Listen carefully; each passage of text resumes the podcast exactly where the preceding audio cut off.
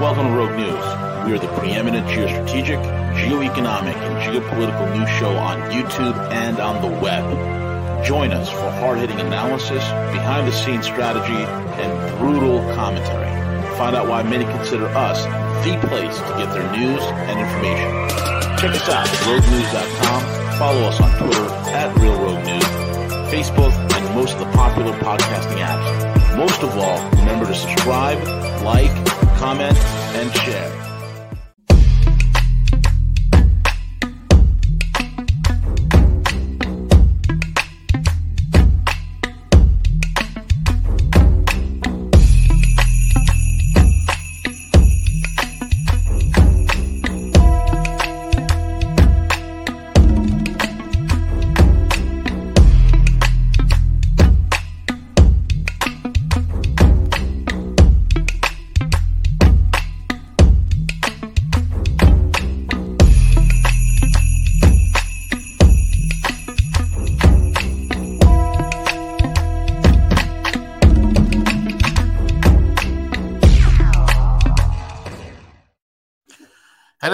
Hello. Good morning, good evening, good afternoon, folks, wherever in the world and the heck you are. It's the one and only V, the Great Economist, coming to you live on this edition of Rogue News in the morning with my main man, CJ, who is working the airways, making sure the broadcast's coming out crispy and clean. You know what I mean.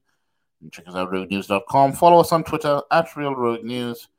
Rogue News on every single podcasting app known to humanity. We're everywhere you want us to be, plus a bag of trumpets, or crumpets, yes. Seems lots going on. Also, check out our paid sponsors, mycbdedibles.com, mycbdedibles.com, for all your CBD edible goodness. I gotta test my mic. For all your CBD edible goodness, mycbdedibles.com. And see, is there any specials going on today or what?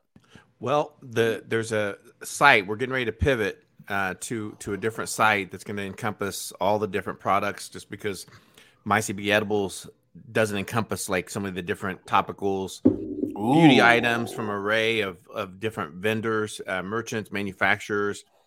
So this was the request, but it's going to, So the new site's being developed to encompass all that, handle the logistics of it as far as the order flow. So that's in the works. So just hold tight. But until then, you can go to mycbedibles.com right now through the entire month of November. Probably just keep it up through the holidays, 25% off of all products. And I would say that website, hopefully by the end of the month, we'll get that done. There's a few logistic things we have to work through for some of the people that are making our products to make sure that once you order it, it hits their site, they can fulfill it, they can ship it. So it's a little bit confusing, but we'll get through it. Absolutely. And also check out NeuroTracker, NeuroTrackerX.com, NeuroTrackerX.com. Join for yourself, or you can sell it to somebody else. NeuroTracker.com, NeuroTracker.com. With that being said, El Cuco, lots going on, brother. Hey, yeah, good morning. Just we're still dealing a little with the election fallout. We have the entire FTX thing we're still waiting to see the ramifications of that, and then obviously geopolitically with the G20, several other things happening right now. But it's just I know I this is like a broken record, but the times that we're living through and going through right now are probably the most interesting. For quite a moment that changes and the trajectory in terms of where we go moving forward for a lot of people, V, for a lot of people. It's nuts, man. It's nuts. I think it was weeks ago, maybe a month ago, that I was out there saying that we could see a dip in Bitcoin between 16,000 and 18,000. Boom, we're here. Cowboy's research has kind of put in the same way as well from his technical analysis. And I never expected this whole thing to come from FTX, So here we are. There's a lot of people out there talking about FTX. There's some information I know that I will not make privy until December. I was told to keep shut on it. You guys have no idea how big this thing is. And I don't give a rat's ass about, this kid named, Sam Bankman-Fried. SBF, Sam Bankman-Fried or whatever, right? Everything you could possibly think of that is the worst case scenario about FTX is true. And I'll go into that in the next few weeks. Just sit tight. We got another, 2 weeks left in this month. Dude, November's almost over, bro. This month is just crazy how fast it's going by. Just absolutely crazy. Yeah. This month is like over. And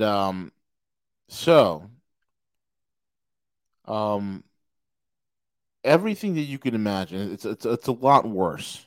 There's been some breadcrumbs that have been dropped in regards to the Ukraine, in regards to money laundering, in regards to the Democratic Party. All of that is true, but it's 10 times worse than you think. Details coming soon. Now, in terms of this kid, we all know this 29-year-old punk-ass kid.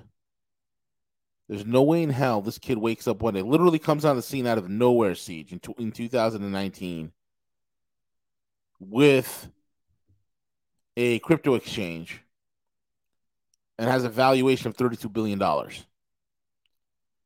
This whole thing is a CIA-created. It has U.S. intelligence apparatchiks all over the place. Now, here's another thing. One of the things that people never talked about, Siege, and let me see if I can still find this, right? While you're finding it, I can play this 1 minute 39. Okay. Yeah. So for everyone that's being listening in that doesn't understand this FTX thing, this was a quick video kind of explained in 99 seconds. So this will help us via searching for this. So let's play this right now.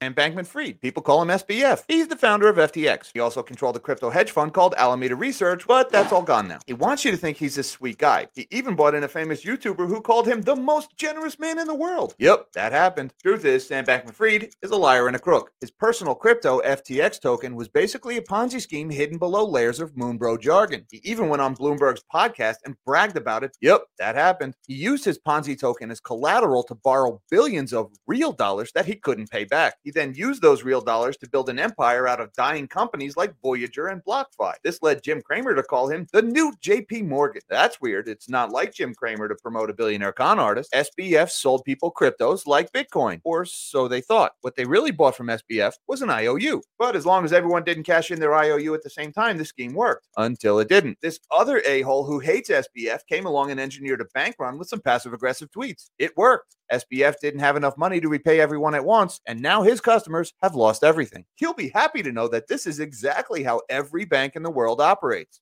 So where did all the money go? He misappropriated $4 billion trying to save his failing hedge fund. Whoops, that's a felony. He spent $21 million on Super Bowl commercials, $5 million for the big guy, $40 million in campaign donations. I wonder what he wanted in return. And everyone who's pointing at this story and saying, this is exactly why we need to regulate crypto. Remember that SBF stole billions. That's already a crime. And he spent a lot of it on bribing politicians, also a crime, in order to create a crypto monopoly for himself. Government regulations don't protect the customers. They protect the crooks. That's exactly what SBF was trying to do. There you go. That was the best 90-second summary ever. Yep. Giving you the 30,000 foot view, the Cliff Notes version of what the hell's going on with SBF and FTX. Many layers, V, and that's what makes it kind of complex that you just can't look at it from one angle. There's a multitude of things. And not to mention the investment arm of FTX that was mentioned in this and the companies that they had money into and where that money's coming from and the legalities of it. I don't even want to try to understand the legalities for especially some of the people apparently on. I was listening to a stream yesterday, 7 hour stream. And just because right now it's almost like a mourning right now because everyone's like the impact that this is going to take on the crypto. We see these several times, right? Whenever there's a Mount Gox. Yes. So we've seen this several times. This happens with cryptocurrencies, with the entire market. So we go through this type of downturn where it's kind of sober. Now, let's not forget that real people were impacted by this. Real people have taken their lives at this point. I think the toll is, from one person had three people, another one had two. So confirmed 7 people have taken their lives over this because they lost everything. because they've lost everything. Yeah. Everything's completely gone. Wasn't Tom Brady put a chunk of his fortune into FTX? They were marketing him, and Giselle promoted FTX. Yes, that is correct. He influenced Hollywood. He had many layers of politics. And you're right. There's something. No wonder he's still playing football. He's broke now. So for those people who have been financially totally train wrecked, yeah, this is serious. The question is bigger than Madoff. They're calling this guy Mini Madoff. Yeah, yeah. And then trying to understand and get through like the entire and I know the DOJ. Said that they're going to get involved. You have political figures that said that. So the DOJ, who the Biden administration, who's handsomely was funded by FTX and Sam Bankman-Fried, who funded the Biden administration, is now going to investigate FTX. Yeah, it's and here's the thing. Have you seen the business structure of FTX? Have you seen that that clip? The flow chart or no? I've looked at a couple, but not. You probably have a much better one because most of it related to how they laundered money through Ukraine. Okay, pick this out. Corporate flow chart. Okay, FTX. And I like in the video where they said that, those that are saying, well, we need more regulation. We have to have more regulation. FTX, went through all the layers. Like their board of directors was full of former, even his parents, I believe, were legal attorneys. Sam's attorney. Is that his name? Sam, his real name? Yeah. Were attorneys who understood regulations, who understood all these things. And so they purposely. Yeah, they were both compliance lawyers. So they purposely sought out people in that sector. I mean, you had Jim Cramer that was vouching for this guy. Call him the next JP Morgan. Yes, you had the gentleman from Shark Tank, the bald guy that's on Shark Tank that pitches how well he invested all his money and everything. He was a huge spokesperson, for FTX. So it was a multitude. It wasn't, It's truly amazing how he was able to influence and attract and to hype up this type of product. But in the meantime, everyone was assuring everyone that the due diligence is there. Oh, dude, wow. This is the whole thing. And this is an indictment. And I love stories like this because it's an indictment against the Western elites that many in alt media want you to fear. These people are dumb. These people are stupid. This is an organizational corporate chart of the companies that are connected to and owned by FTX, okay? There's over 70 of them, over 70 companies that we know of. Others have stated, okay, people that are in Wall Street are saying it's actually bigger than 70. It's about 130 plus. This type of flow chart is not created by a 29-year-old retard, this vegan with tits who graduated, who was like fresh out of college with bad hair. This flowchart was not created by that. This flowchart is not created by some dingbat, little 28-year-old girl who's a Harry Potter fan and looks like the picture perfect idea of a nerd. Okay, this is beyond a 20-year-old understanding. Let me explain something to you. I spent years, over a decade, on creating offshore, business entities. I've worked with some of the best in the industry in creating corporate trusts, corporate setups. I've done work with guys like John Singleton and Hoyt Barber from Barber Financial Advisors. Some of the best in the business. Okay, masters of setting up corporate structure. It takes years and know-how. It takes know-how, number one, understanding corporate law, understanding taxes, understanding regulatory flow-through, understanding of the logistics on how to place things, and proper flow-through of funds and proper ownership structures. This is lengthy. This is someone who also understands banking in a major way. This is not some 29-year-old vegan with tits who's fresh out of college with bad hair and he wears T-shirts and dirty socks and goes to meetings with Bill Clinton. No. You are looking, why have a complicated structure like this?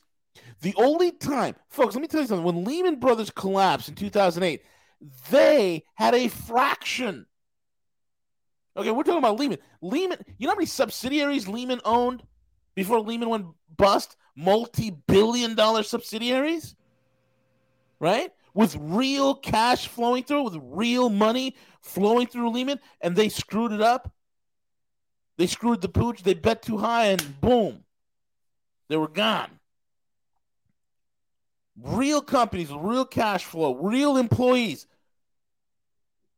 Lehman's corporate structure was a fraction of FTX's, a fraction.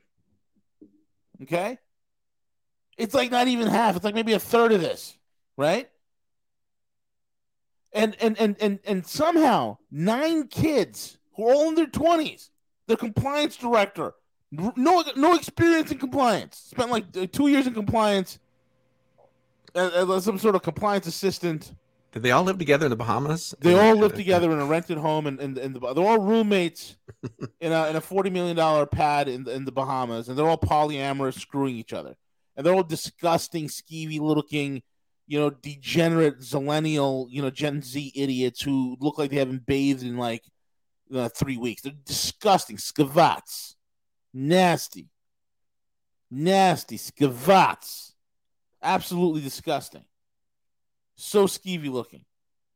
These smelly teenagers who are, look at them. Sam Bankman-Fried looks like puberty barely touched him. He's walking around with sweaty man boobs all day.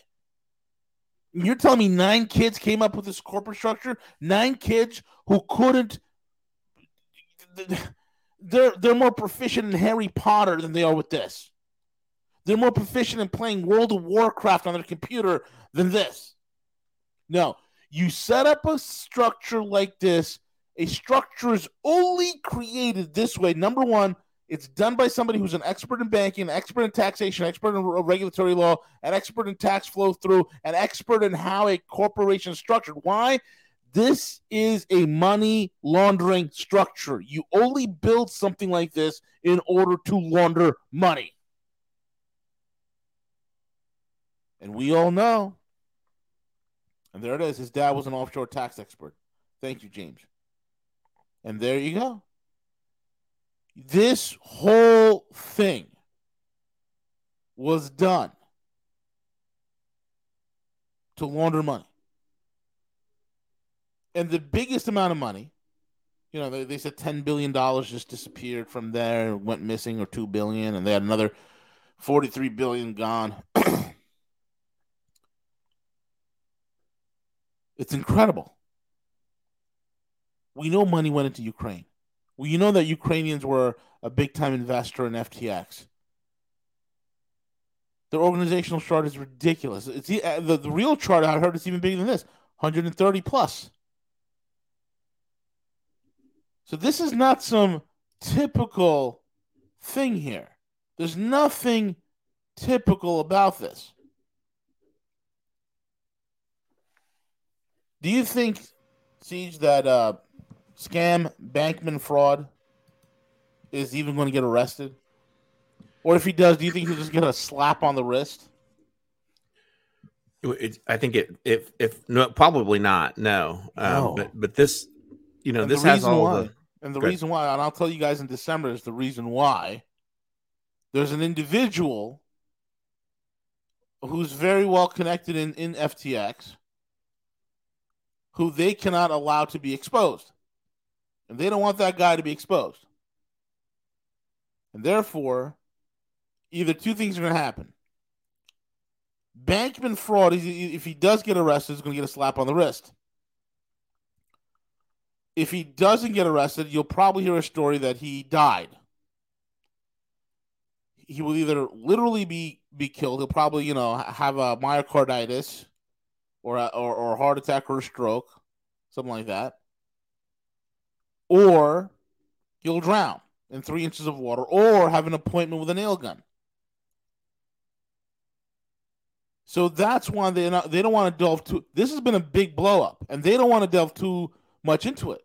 But the astronomical amount of money lost in FTX was even bigger than what it was with Bernie freaking Madoff. And the freaking Democrats were all over it. Why were the Democrats all over it? Look, I'm going to show you guys something real quick, right? Let me show you all. Let me show you. Okay. CJ, we can agree that FTX has intelligence fingerprints all over it, correct? Well, I mean, in terms of the apparatus, in terms of what he's created, I'm sure that there's definitely some support levels there. It's very odd that something like this. It reminds me kind of like the entire structure, like of Epstein. It was almost like a replacement of the laundering in terms of the layers and everything that Epstein was doing up to that time period. It's almost like it was created somewhat in that time period of being able to shift money into power, into influence. I mean, there's many layers, and it's not just here in the U.S. It's international of thing that was created. And real quick, while you're looking for that, B, here is the I finally looked it up. So it's Kevin O'Leary from Shark Tank, and this is what he had to say to all his huge followers regarding FTX. Hopefully, this is the right video. I think. Okay, go ahead. In managing the decisions on which projects to invest in, because I'm very fortunate, my deal flow's insane. I see everything, and I have to disclose I'm a paid spokesperson to FTX and a shareholder there too, because we mentioned them, and big advocate for Sam because he has two parents that are compliance lawyers. If there's ever a place I could be that I'm not going to get in trouble, it's going to be at FTX. in managing the decisions on which project. I love it. And here's the funny part. I was listening to Associates, the investment firm. And they were saying when they were on a conference call with Sam Bankman-Fried, Sam Bankman-Fried was playing League of Legends on his computer, and he was telling them all the things that FTX is going to do. Oh, yeah, we're going to have this environmental thing, and it's going to be so much graves, and social justice this, environment that, Green New Deal this, carbon credits that.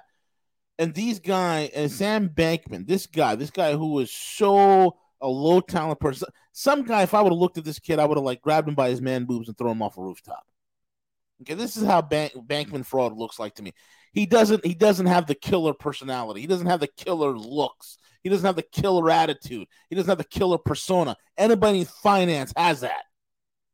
This kid is like he's a wet noodle. And this wet noodle got every single one of the panties at Sekasona Associates got their own panties wet. And they literally were, I can't believe it. 10 out of 10. Oh, this is where I want to invest. Oh, my God, he's incredible. He's incredible. And they put out, on their own magazine, Sam Bankman-Fried, he has a savior's complex, and you should too. They were literally circle jerk. They were jerking each other off, bro. They all got together. They passed around the lotion. They busted out the Vaseline. And it was the most incredible circle jerk that ever took place. At the end of it, they were all hugging each other, passing the Kleenex, wiping each other off, and having a cigarette. All the while, Bankman-Fried was on his computer playing League of Legends. And this literally bullshit. And this 29-year-old kid, he was like 28 or 29 at that time. He was like, wow, this is easy. All I got to do is say nothing. I don't have to say anything. All I have to do is utter glib marketing terms like, we're looking for complete spectral dominance within the space and a creative juncture to create something that is more equitable and free and open market and all these glib bullshit marketing terms, just bullshit marketing terms. And these guys, these investors from all these VC funds were literally lapping it up. They were literally lapping it up. I mean, at that time, Bankman-Fried could have ejaculated on their faces and they would have loved it and thanked him for it. It's an indictment against the West. And why was this all propped up? I'm going to show you guys something real quick. This is something that was featured months ago and everybody kind of forgot about this. You have any idea how many former CIA members are running in the Democratic, as Democrats in this year's election? I think there was over 15 of them. Okay, and they're all in their 30s. I think you see them in both, though. I think you see them both, Democrats and Republicans, though. Yeah, but it was heavily Democrats, like 10-1. 10-1. Okay, so this is the whole entire thing. There's so many of these guys from the Cocaine Import Agency, okay, clowns in America, cucks in America, these fruit knobbers right here, who are in positions of power. Of course they're going to create something like an FTX. Of course there's going to be money laundering. Of course it's dirty. Oh, it's going to get a lot worse, folks. Folks, the media is trying their damnedest to make this about, oh, this is just a crypto thing, and, and it went sideways, and, he should have been more responsible. What they don't want you to know is the real meat and potatoes. This morning I was listening to Jesse Waters. If the Waters are going to talk about, this whole entire thing, and then they're like, oh, yeah, this is the biggest thing to happen, and it all centers around Democrats and blah, blah, blah. Well, Mitch McConnell received $2.5 million. Mitchie boy, Mitch McConnell. Yep. $2.5 million from FTX. And we see Kerry Lake losing Arizona and Blake Masters losing to Mark Kelly. Gee, I wonder how. Mitchie was paid his, the man with a turkey neck was paid his shut-up money from FTX. From the intelligence agencies. It's incredible. Yeah, it's incredible, but I think a lot of what's happening within the space, the climate was primed for someone like him to come along and have the success. If you think about everything ranging from, NFTs, oh my God, to the metaverse, to companies, and I'm not saying anything bad about them, but you think of the younger generation, some of the things that they create. I don't even know if this guy was young or not, but like Roblox, for example, and it's all about numbers, right? It's a numbers game on the amount of users that they can bring onto systems and do these things. So Roblox is I don't want to say it's a silly video game, because I know a lot of people live and breathe and die by it, but you're talking think around the globe about how many people are using Roblox, and they sell these widget things. They sell these weapons, and they're not $24.99. They're not, $59.99. Ththey're $1.99 and $4.99. So it's about volume. So think about the creator of this game at one point. I don't play Roblox. I have no interest about it, but basically you play. Sorry, man. I'm kidding. To take this company into a net worth of $22.4 billion, for a video game. For a video game that probably I don't even guess what the average age user is. I would think insanity, bro. Well, that's what I'm saying. I think that everything that has been created lately in regards to the crypto space, the traders, I'm not mad at the traders, but the traders, the speculators, the people who were looking to make that next big dollar. Everything was primed for a character like this to come aboard, and in a way, I hate to say this, but I give him a lot of credit. He may not be the original, but I give him a lot of credit that he was able to convince this amount of people. Oh, it's incredible. To get invested. He's like the second coming of Elizabeth Holmes from Theranos. And I love the Theranos case, because again, this is a young punk kid who tricked very elite billionaires to give that to hand over billions of dollars to her. That was the whole Theranos thing. And FTX is no different, but it's even bigger. You had kids at FTX. The girl that looks like the Harry Potter. What was her name? The FTX. Oh, gosh. Darn it. What's her name?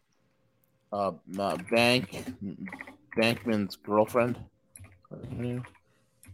This girl's hilarious looking.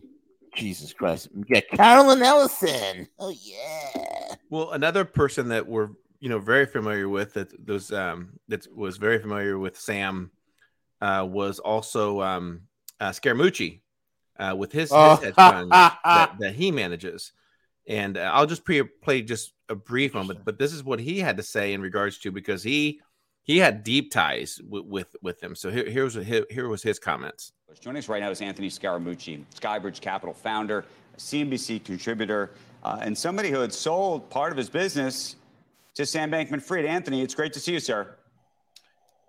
Well, I would say it's good to be here, but it's a concerning day, Andrew, and there's a lot of distress in the markets, and a lot of my friends think it's the worst week in cryptocurrency history. Well, let's talk about that, and let's talk about the ramifications of it. But first, on a very personal basis, you spent some time with Sam recently. What happened? Well, listen, I spent a lot of time with him, actually. We traveled to the Middle East. This is before these revelations were exposed. We were embarking upon helping him fundraise. He had purchased 30% of my business, and so as good citizens, we were trying to help him around the world. When the crisis hit over the weekend, I made a unilateral decision to fly down to the Bahamas on Tuesday in the spirit of helping. And so you caught what Brian was saying there. The original idea was this is a rescue finance situation, and could we somehow help? Which would obviously help the entire industry. And then when I got to the Bahamas, it became clear, at least from some of the people that worked on the legal team and the compliance team, that perhaps there was more going on than it being a rescue situation. So when I left the Bahamas in the afternoon, I was actually distressed. I don't want to call it fraud at this moment because that's a legal term. And none of us know. And we have to leave it up to the regulators. And we also have to give everybody a presumption of innocence. But I have to tell you, I'm distressed about it. I don't like it for the industry. And I would implore Sam and his family. He has two wonderful parents, Joe Bankman and Barbara Fried. I would implore them to tell the truth to their investors, get to the bottom of it, stop 22 tweets, but get themselves in front of a regulator and explain exactly what happened. And if there was fraud, let's clean it up to the extent possible and repair the accounts at FTX. For myself, I'll be working on buying back my equity and restoring that. The good news for Skybridge investors, we had no assets on custody there. We thought that was a potential conflict of interest, and so we were saved that way. But the bad news is, So again, I'm going to end it there because many layers to consider with what's happening with this. And obviously everyone knows Scaramucci was previously a Trump. I'm not saying any alliance to Trump or anything like that. But what I'm getting at is this simple fact is that FTX through their investment arm put 30% of holdings into Scaramucci's company. That's a significant amount. So yes, why he flew down and why he was with them. He also mentioned that they went and traveled with the Saudis as well. So I think Sam would be safer. Well, probably wouldn't be safer, but let's just put it this way. There's probably a lot of people looking for him right now. Probably a lot of people who would like to find him right now, V. Yeah. You get in with the wrong folks in New York. Yeah, you might be disappeared. But we'll see what happens. Now, this is their head of trading. I think our buddy Crypto Cowboy would love to have to work with somebody like this. This is a girl who was one of their heads over at Alameda Research, their trading arm, right? And this is what she said. I know if Crypto is hearing this, if Cowboy's hearing this, his head's going to explode. See, this girl said that she sees no point in utilizing stop losses because Why? It's not good investment strategy. Why? Because she has so much experience, V. She has so much experience. 28 years old, Harry Potter fan, and her eyes are all sunken in because she's a heavy meth user. Okay, you use methamphetamines, most likely like Adderall and heavy dose. That's what these nerds are into, right? And she says there's no point in utilizing stop losses. It's incredible. Incredible, CJ.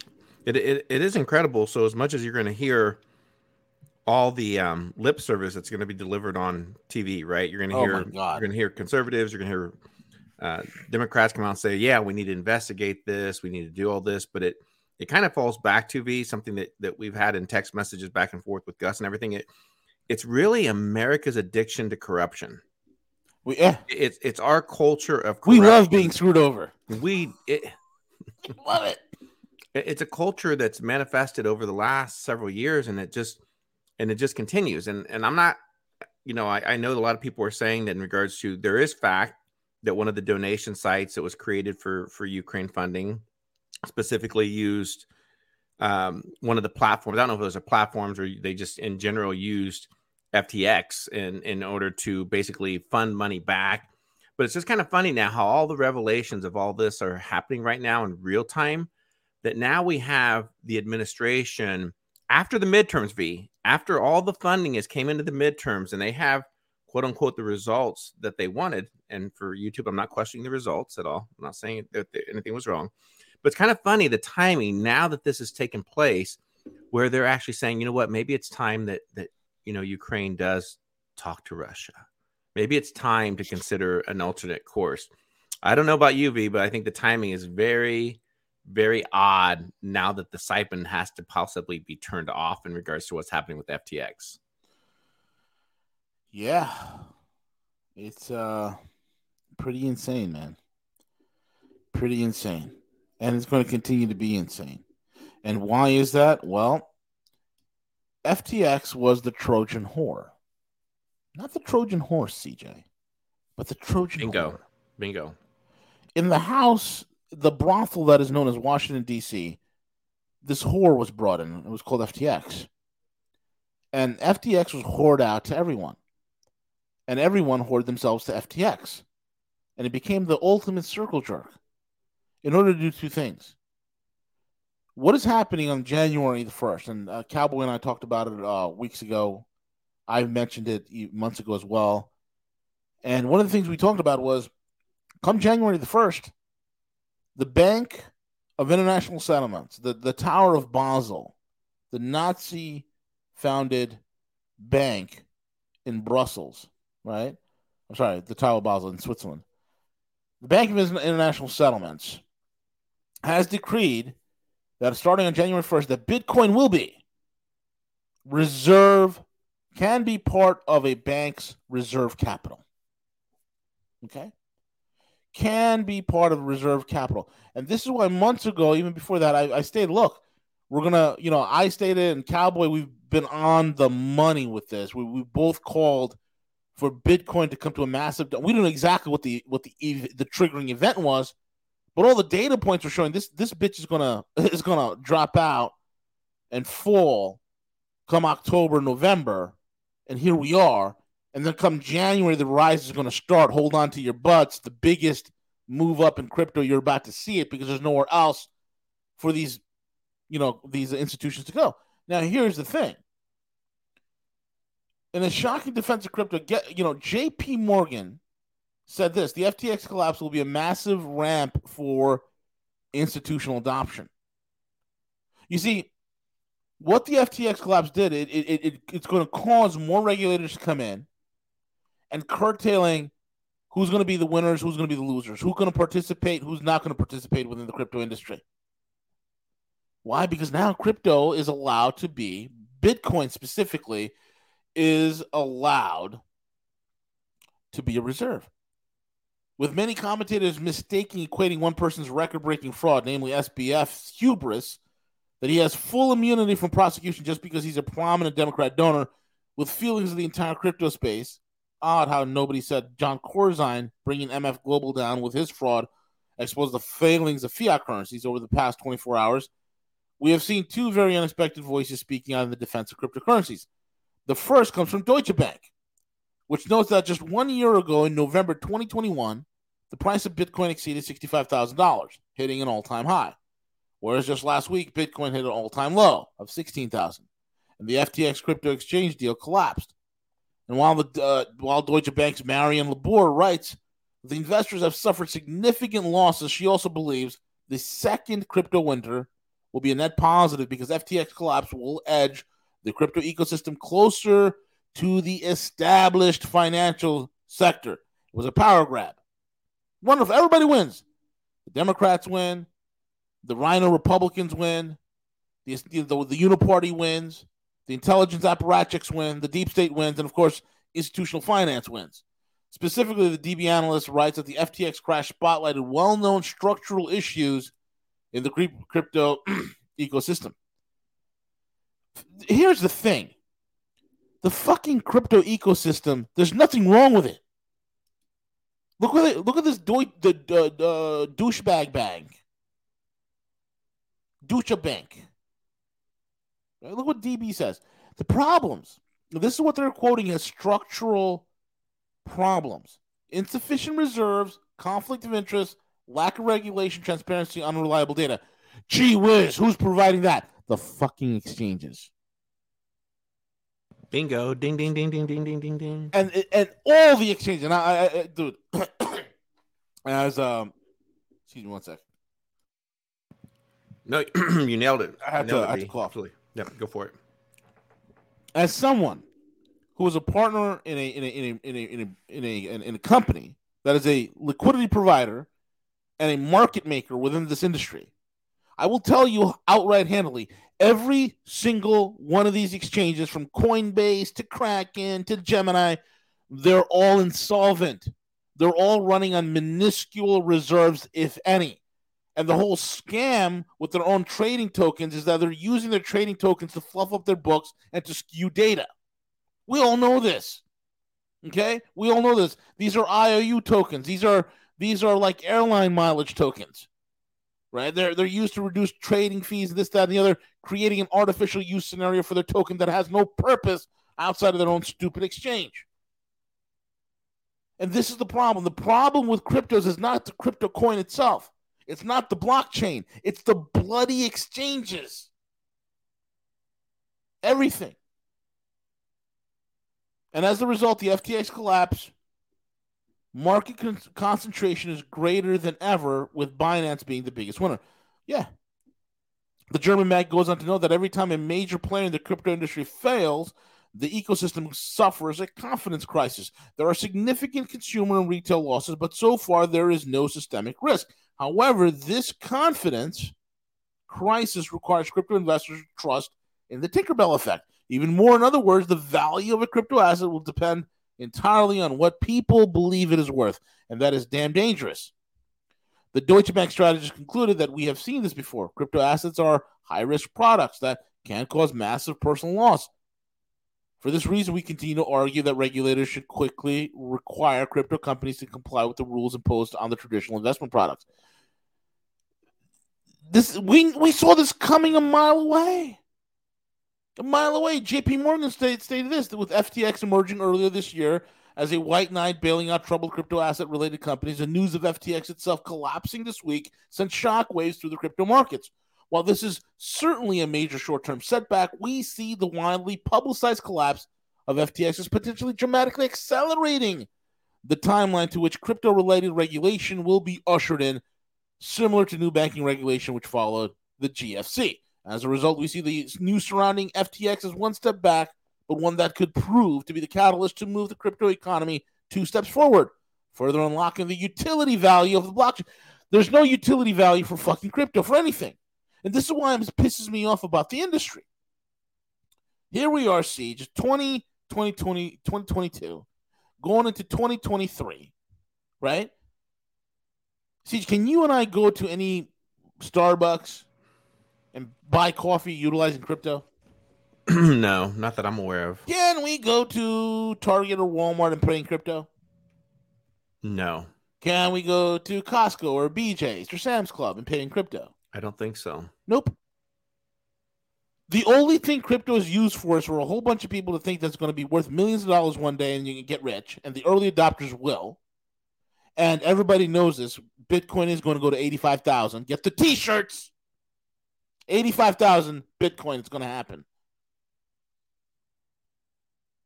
But outside of the speculative world, very few coins have zero purpose. They're all vaporware. It's all bullshit. Has no purpose. And it's going to be interesting, man. Because you're going to see who the real crypto is and who the fake cryptos are. You're going to also see which is going to be the one that's going to be favored by the establishment, which is, you know, Bitcoin is favored by the establishment. And here's the thing. A lot of you guys who were early adopters of XRP, you're going to do very well. And I told everybody back then, is XRP a banker's coin? Yes. Do I recommend? This was years ago. Do I like XRP? Yes. Will I invest in XRP? Again, this is not investment advice. Would I invest in XRP? Yes, I did. Yeah, I would. Because now, watch this. After this whole dust settles from FTX, going into the new year with the BIS saying that, you know what, Bitcoin is going to be part of reserve currency for a bank. It's going to be allowed. Watch what's going to happen. All of a sudden, the SEC case against XRP is going to loosen up. XRP is going to start flying. Ripple's going to start moving. Next thing you know, they're going to have all sorts of wonderful ETF crypto products that are going to be coming out in 2023, and they have to. And this is exactly what I said. God almighty, I've been screaming this for over a year now. I told you all for over a year that this is going to happen. We're going to go into it where there's nowhere for these banks to go. And for the last several years where you should have bought Bitcoin at 6,000, you should have bought it when it dipped. You should have bought it, right? I said, listen, this is going to be the last time you're going to buy it at such a low price. There's nowhere else for these yield-starved institutions and these banks to go except crypto. And the bond market. Watch what happens. There's going to be all, dude. They are creating all new financial vehicles, brand new financial vehicles, things that are designed to churn both crypto, digital assets, and treasury bonds and equities. All sorts of exotic products and hybridized products are about to unveil onto the masses, and you're going to see Dow 40,000. All the while, the country will continue to buckle, the physical economy continues to die, and we are split as a nation. We're literally two countries living on one piece of land at this point. It's incredible, Siege. It's incredible, and you know, maybe perhaps in regards to banks adding, you know, Bitcoin is maybe they have no choice at this point. Maybe the fraud and the corruption and everything is a lot of where Bitcoin money is. I mean, look at that market cap. You know, you can't compare that market cap to really anything else at that point. So therefore, they have to pump it up. They have to give it some credibility. They have to be able to continue that momentum that they're going to be able to drive the price up, take profit when they need to be, keep people pouring in. But when you look at Bitcoin, you're right. You can't use it as a utility. It's way too expensive.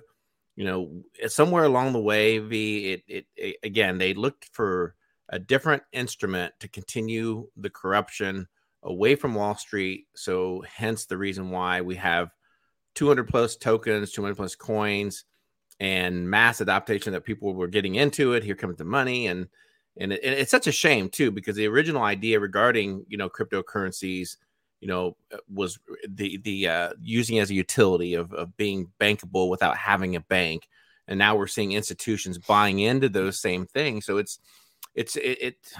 just maybe where speculation goes. Maybe that's where speculators go to put their money into and keep it into that market. But just like I said, I've said this 1,000 times, just do not get caught up in harm's way.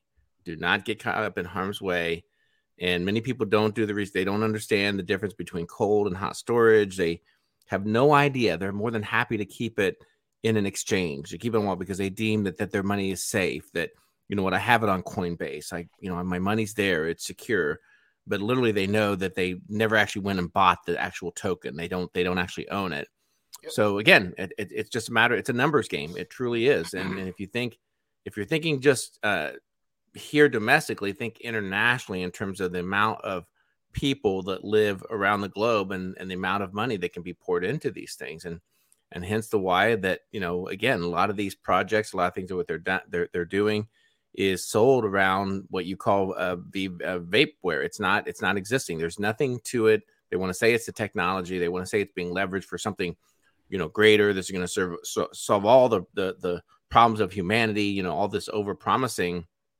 And again, getting back to the original idea that you know, it'd be used for trade, it'd be used for many other purposes other than just speculation. But you know, they had to create another instrument, and they don't want something tangible. They don't want gold or silver to be used as a bank reserve because then you have to physically own it, you have to physically hold it, Whereas where you have it on exchange, you have, you know, something that you can show on paper. It just continues the corruption that has occurred in our banking financial sector for several years. It's just insane right now, V. Yeah. Absolutely insane. Shifting gears to the bigger picture, as Western banks have nothing to do because Western countries will swirl the toilet bowl of Build Back Better, and most average Americans will beat their chests screaming about how free they are as they go into slavery perpetually for God knows how many generations, and the light of liberty goes dim here in the United States. The rest of the world and the land of adults move forward. The G20 meeting, if you've been paying attention to what's been happening in the G20, the majority of the countries that are in the G20, the most vibrant real economies, physical economies, not the speculative bubble blowers, right, which is the West, but real physical economies have already told the U.S. to go jump off a bridge, go F themselves. They're not going to go along with the American view. They're not going to go along with what the West has to offer. And what does the West have to offer? Nothing. Domination, subjugation, perversion, pillaging, rape of a nation, you name it. Okay? That is what the West has to offer. The West offers the world nothing. And the rest of the world says, no, we don't want to be subjugated. We don't want your imperialism. We don't want any of that. We're good. We're going to be multipolar. We're going to trade in our own currencies. And it's been an abject failure. And right now, there's meetings in, and this has been reported from multiple sources, where there are meetings in Turkey between the U.S. delegates and Russian delegates trying to broker peace. Okay? And over the weekend, there was a bombing. Gee, I wonder why how that happened, Siege. I wonder why, V. I wonder why, if the Empire of Chaos had anything to do with that. You know, it's incredible to me. Unbelievable. And the Turks, you know, Turkey has said that the U.S. is complicit in the Istanbul bombings and rejects the condolences message, right? Soon after the rare deadly attack, which Turkey quickly blamed on the outlawed Kurdistan Workers' Party, the PKK. And who supported the PKK? Who breathed life into the PKK? Well, it'd be none other than the Cocaine Import Agency.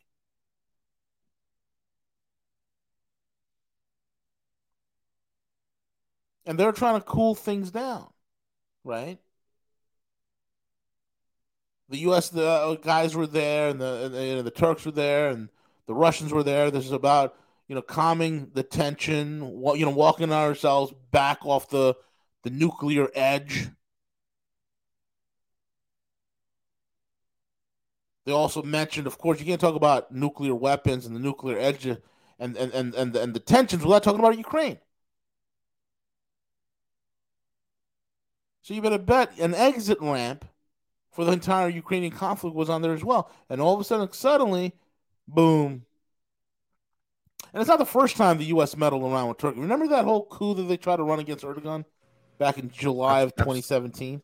Absolutely. Or 2015, I think it was? Yeah, that sounds about right. Absolutely. Yeah, 2015. So that whole coup where they try to get the CIA factions that are connected with Fethullah Gulen elected, that whole coup fell apart. And Erdogan, the Turkey lash out against Washington, going so far as to suggest the United States was to blame for the blast. Turkey's interior minister accused the U.S. of being complicit in recent bombing in the city of Istanbul on Sunday that left at least 6 people dead and dozens of others injured. The accusation was prompted by an official condolence statement from the U.S. Embassy in Ankara.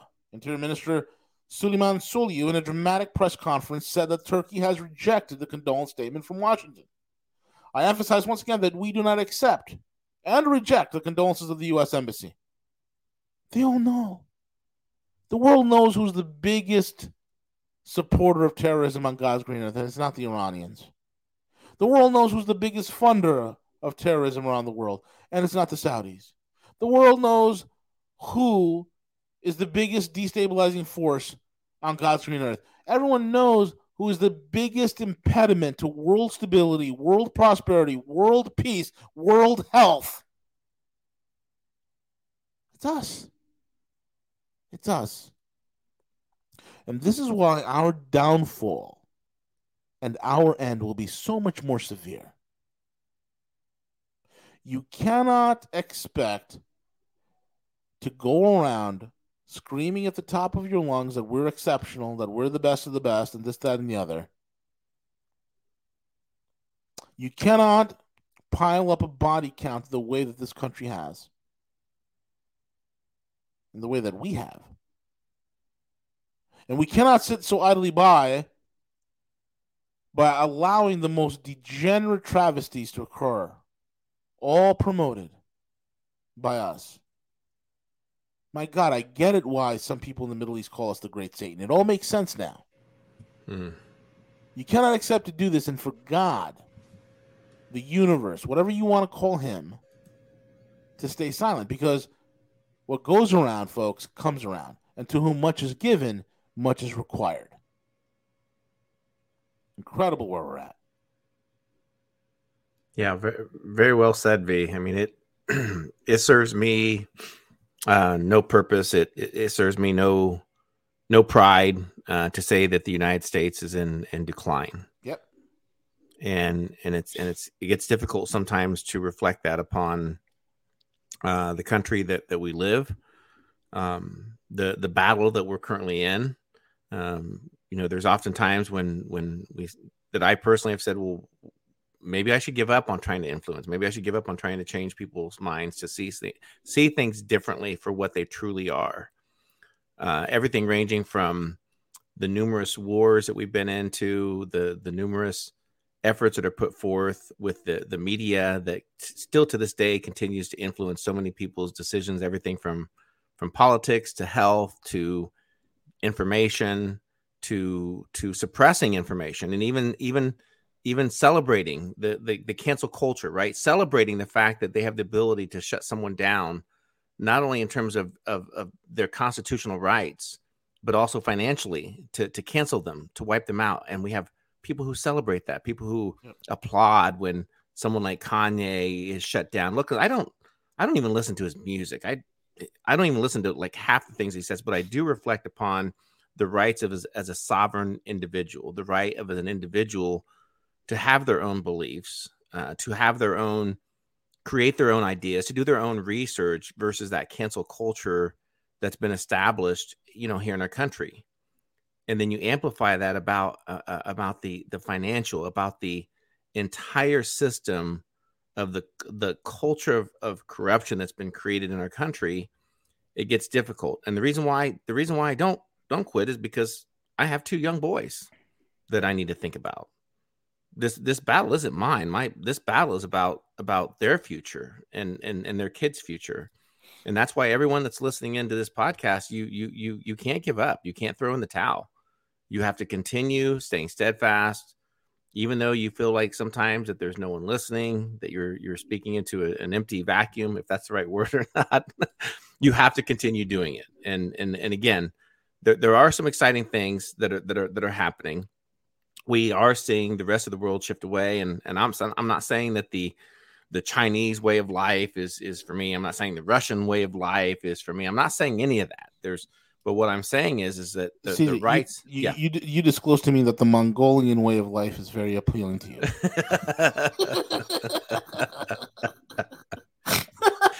Oh, but what I think we could do is a unique opportunity where what I feel in regards to a multitude of things, our finance, our health, a lot of things is kind of a renaissance period, a renaissance of going back to natural things that existed for years. Maybe we need to take a page out of the Amish. I kind of stole that from someone. Maybe the Amish got a lot of things right. Maybe they got a lot of things right that we need to learn from as far as Americans. Oh, a natural way of natural health, of natural care and use of land, of natural use of creating food for our own family and those things, those to me. So we don't need all the science. We don't need all the technology.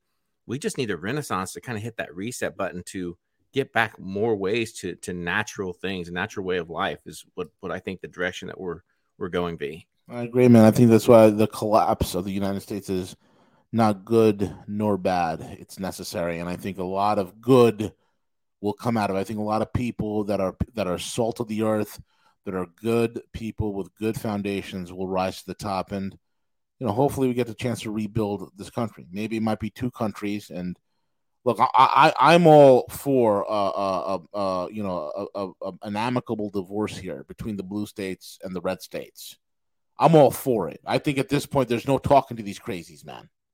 You know? Right. I don't know how things continue. I mean, dude, look, have you seen the election results, man? I have, yeah. I want to, like, bash my head against the desk sometimes. I'm like, really?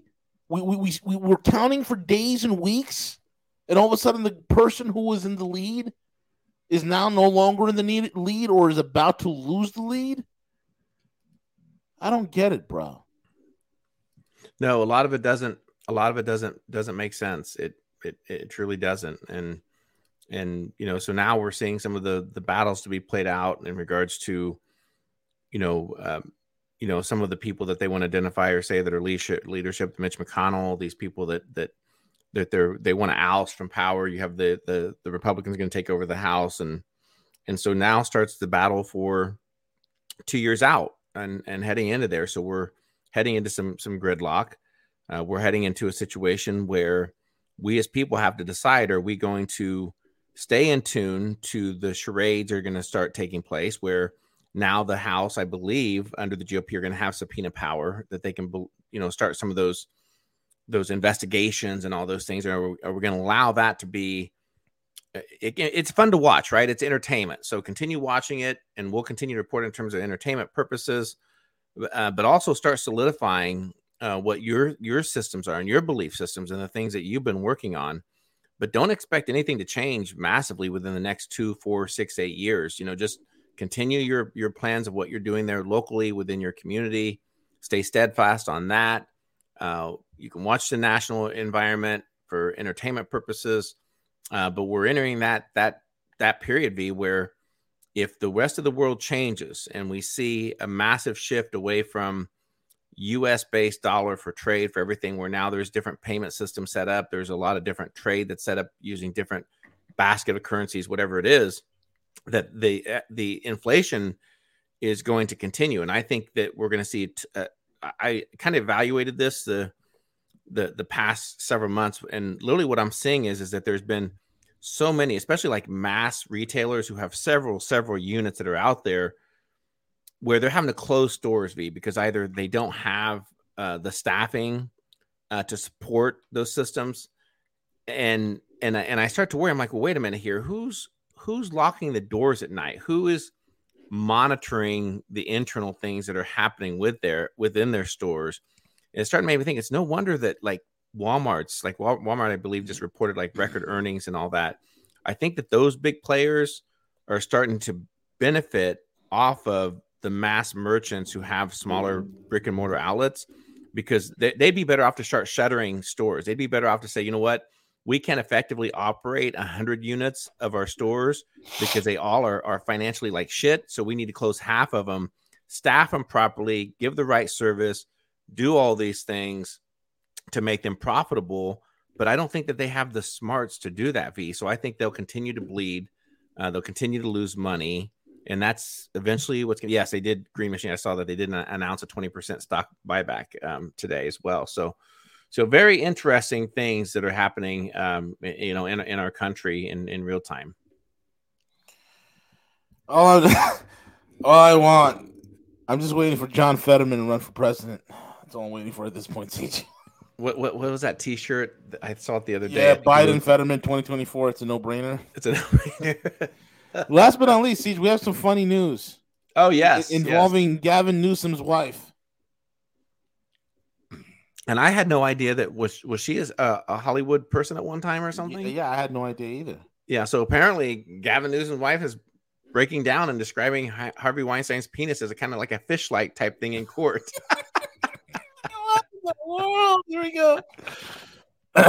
These are the days. Sybil Newsom, the wife of California governor, Patrick Bateman, Gavin Newsom, sobbed as she described Harvey Weinstein's distorted and fish-like genitals. During her bombshell testimony at the disgraced movie producer's sexual assault trial on Monday, she identified in court as Jane Doe No. 4, Sybil Newsom, broke down in tears recounting how Weinstein allegedly raped her in 2005 at the Pensacola Hotel in Beverly Hills. "I'm standing. I'm resisting," she said. "Horror. I'm trembling. This is my worst nightmare. I'm just this blow-up doll that he's just trying to masturbate off of." When asked by Deputy District Attorney Maureen Martinez to describe Weinstein's physique, and I hope none of you have had breakfast or you're eating anything or drinking something, because brace yourself. If you have a weak stomach, now's a good time to hit the mute button. Sybil Newsom said that Weinstein's physique has lots of bruises and markings, yellow and green, lots of stretch marks on his belly, very not physically fit at all. Looked uncircumcised and strange, though. Kind of fish-like, the penis. Something was distorted in his testicles. Lots of skin down there. Sybil Newsom, a former actress, is the fourth woman to take the stand who has accused Weinstein of sexual assault in his trial. Well, at least one of the good things we learn is that not only Harvey Weinstein is a degenerate demon, an absolute demon who I hope goes to prison forever, but he also has a fish-like penis. Yeah. Nightmares. Yep, he's got a little goldfish down there, bro. Yep. Anyway, Siege, we're at the end of the show. Matthew Errett will not be on today because he is under the weather. He should be on with us Friday. Friday, we're going to have a little roundtable. We have a special guest coming on. Siege, will you announce the guest for the audience, please, for this Friday show? Well, absolutely. And I think a lot of people are very familiar with his work. I've actually seen quite a few, I believe, of his links within Discord as well. So very excited to announce that Tom Luongo will be joining us on Friday at 11 a.m. Eastern Standard Time. That's going to be kick-ass. Tom Luongo is going to be joining us. It's going to be a lot of fun. It's going to be awesome. And with that being said, folks, we're at the end of the show. Again, check out our sponsors, mycbdedibles.com, NeuroTrackerX.com. And with that being said, CJ, take it away.